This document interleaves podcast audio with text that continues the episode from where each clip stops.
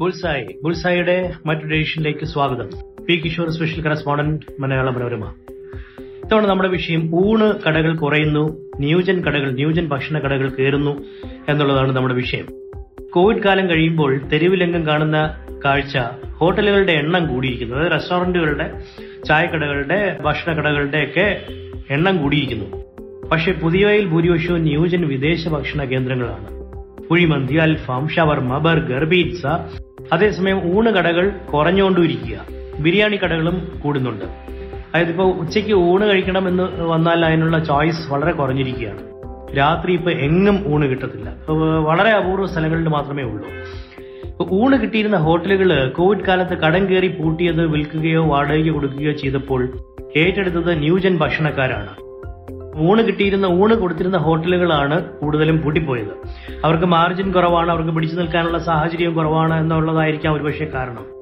അങ്ങനെ വേറെയും ചില കാരണങ്ങളുണ്ട്. ഒരു നമ്മളിപ്പോ ഒരു ഊണ് വിൽക്കുന്ന ഒരു ഹോട്ടൽ ഉടമ ഉടമയോടോ ഹോട്ടൽ റെസ്റ്റോറന്റ് അസോസിയേഷൻകാരോടോ ഒക്കെ സംസാരിക്കുമ്പോൾ അവർ പറയുന്നത് ഊണ് ഉച്ചയ്ക്ക് ഊണ് കൊടുക്കണമെങ്കിൽ പന്ത്രണ്ട് മണിയോടെ ഊണ് ശരിയാവണമെങ്കിൽ രാവിലെ ആറ് മണിക്ക് തന്നെ പണി തുടങ്ങണം. മീനുമൊക്കെ പോയി വാങ്ങിച്ചുകൊണ്ട് വരണം.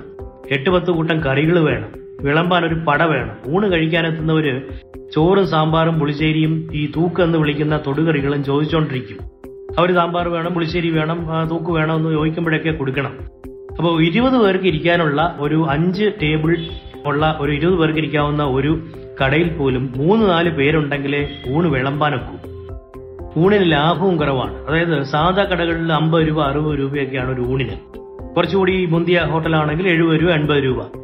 ഫിഷ് കറി ഉൾപ്പെടെ അതായത് മീൻ കറി എന്നാരും ഒരു റെസ്റ്റോറന്റിലും ഹോട്ടലിലും പറഞ്ഞു കേൾക്കാറില്ല. ഫിഷ് കറി എന്നേ പറയാറുള്ളൂ. അപ്പോൾ ഫിഷ് കറി ഉൾപ്പെടെ ഊണിന് എൺപത് രൂപ മുതൽ നൂറ്റി ഇരുപത് രൂപ വരെ ഉണ്ട്. രാത്രി ഊണ് കിട്ടുന്ന ഹോട്ടൽ അപൂർവമായിട്ട് അപൂർവമായി മാറിയിരിക്കുക. കൊല്ലത്തെ ഗുരുപ്രസാദ് എന്ന് പറയുന്ന ഹോട്ടൽ അതുപോലെ ചില വെജിറ്റേറിയൻ ഹോട്ടലൊക്കെ ഉണ്ട്. മലയാളി വെജിറ്റേറിയൻ ആണ് ഞാൻ ഉദ്ദേശിക്കുന്നത്. തമിഴ് വെജിറ്റേറിയൻ ഹോട്ടലുകൾ വരെ ഉണ്ട്. അതിനെക്കുറിച്ച് പിന്നെ പിന്നീട് പറയാം.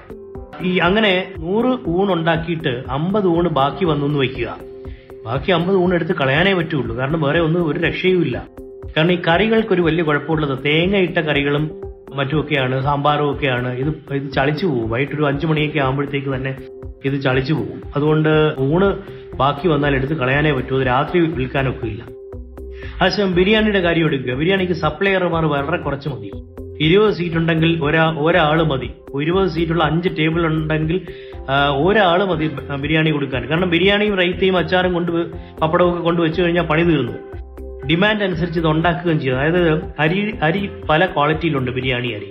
അതിന്റെ വിലയും പലതരത്തിലുണ്ട്. അപ്പം ആ നിങ്ങൾക്ക് ഉദ്ദേശിക്കുന്ന തരത്തിലുള്ള വില നിങ്ങൾ ഏത് വിലയ്ക്ക് വിൽക്കുന്നോ അതനുസരിച്ചുള്ള അരി വാങ്ങുക. എന്നിട്ട് ചിക്കനും മട്ടനും ഒക്കെ നിങ്ങൾ വേവിച്ച് വെച്ചിരിക്കുകയാണെങ്കിൽ അരമണിക്കൂർ കൊണ്ട് ദം ബിരിയാണി റെഡിയാക്കാം. അതായത് ഡിമാൻഡ് കൂടുന്നു.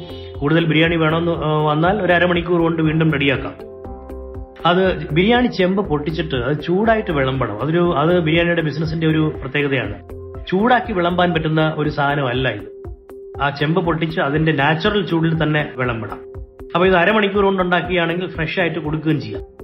ബിരിയാണി കടകളിൽ ശ്രദ്ധിച്ചാൽ അറിയാം മട്ടൻ ബിരിയാണി തീർന്നെന്ന് പറയും. നിങ്ങൾ എപ്പോഴും ശ്രദ്ധിച്ചിട്ടുണ്ടായിരിക്കും ഒരു ഹോട്ടലിൽ ചെന്നിട്ട് മട്ടൺ ബിരിയാണി പറയും മട്ടൺ ബിരിയാണി തീർന്നു പോയെന്ന് പറയും. അല്ലെങ്കിൽ നാല് മട്ടൺ ബിരിയാണി പറഞ്ഞാൽ രണ്ടെണ്ണം മട്ടൺ ഉള്ളൂ രണ്ടെണ്ണം ചിക്കൻ തരാമെന്ന് പറയുന്നത്. അപ്പൊ എന്തെങ്കിലും ആവട്ടെ എന്തായാലും കയറിപ്പോയല്ലോ നമ്മൾ വാങ്ങിക്കുകയും ചെയ്യും. അതിനൊരു അതിനൊരു സീക്രട്ട് ഉണ്ട്. അതായത് അതിന്റെ ഗുഡൻസ് എന്താന്ന് വെച്ചാൽ മട്ടന്റെ വില നോക്കുമ്പോൾ ലാഭം കുറവാണ്. വെറൈറ്റിക്ക് വേണ്ടി കുറച്ച് മട്ടൺ ബിരിയാണി ഉണ്ടാക്കി വെക്കും. അത് തീർന്നാൽ പിന്നെ ചിക്കൻ ബിരിയാണിയേ ഉള്ളൂ.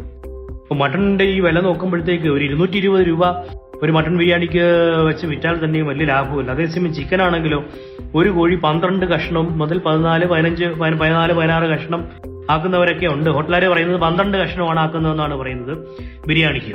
അപ്പൊ ഒരു കിലോ ചിക്കൻ എന്ന് പറഞ്ഞാൽ ഒരു ആ, പന്ത്രണ്ട് ബിരിയാണിയാണ്.